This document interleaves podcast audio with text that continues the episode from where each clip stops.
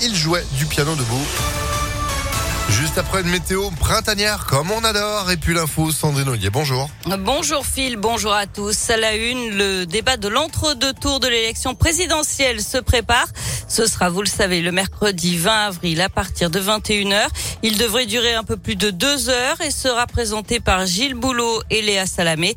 Reste encore à savoir si certains plans, pourront être diffusés, comme ceux montrant les deux candidats en même temps ou les gestes et les réactions du candidat qui n'a pas la parole. En attendant à J-10 du deuxième tour, les candidats sont sur le terrain aujourd'hui. Emmanuel Macron est au Havre pour parler écologie. Marine Le Pen est à Avignon où elle tiendra son premier meeting de l'entre-deux tours. Et puis à noter qu'en Isère, le scrutin de dimanche a été annulé à lieu-dieu. Les 192 suffrages exprimés n'ont pas été validés. En cause, l'unique bureau de vote de la commune a fermé ses portes à 18h au lieu de 19h. Le Conseil constitutionnel a annulé le scrutin dans 22 communes de France, notamment dans un petit village de 54 habitants à l'échelle dans le Pas-de-Calais où le premier tour avait été organisé au domicile du maire. En Ukraine, l'évacuation des civils de nouveau possible à Mariupol. Neuf couloirs humanitaires ont été rouverts ce matin pour permettre aux habitants de fuir la ville assiégée. Hier, le président américain Joe Biden a promis une aide de 800 millions d'euros pour armer l'Ukraine au risque de tendre les relations avec Moscou.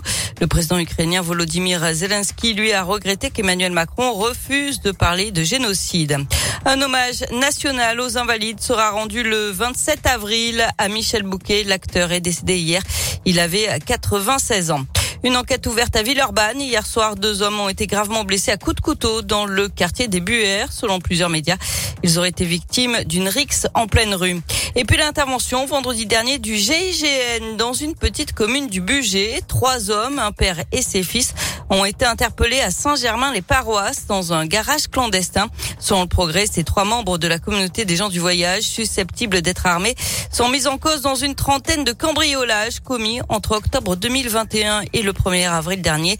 Des vols en Haute-Savoie, en Savoie, en Isère et dans l'Ain. Plus de 180 000 euros en liquide ont été découverts lors des perquisitions à leur domicile. Des montres de luxe d'une valeur supérieure à 300 000 euros, des bijoux ou encore des véhicules.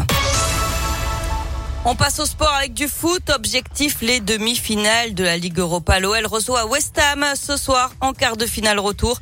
À l'aller, les deux équipes s'étaient quittées sur un match nul, un but partout. Ce soir, les Lyonnais seront privés de Lopez, Paqueta, Cherki, Cacré et Diomandé. Forfait, Awar et Dombele sont bien dans le groupe.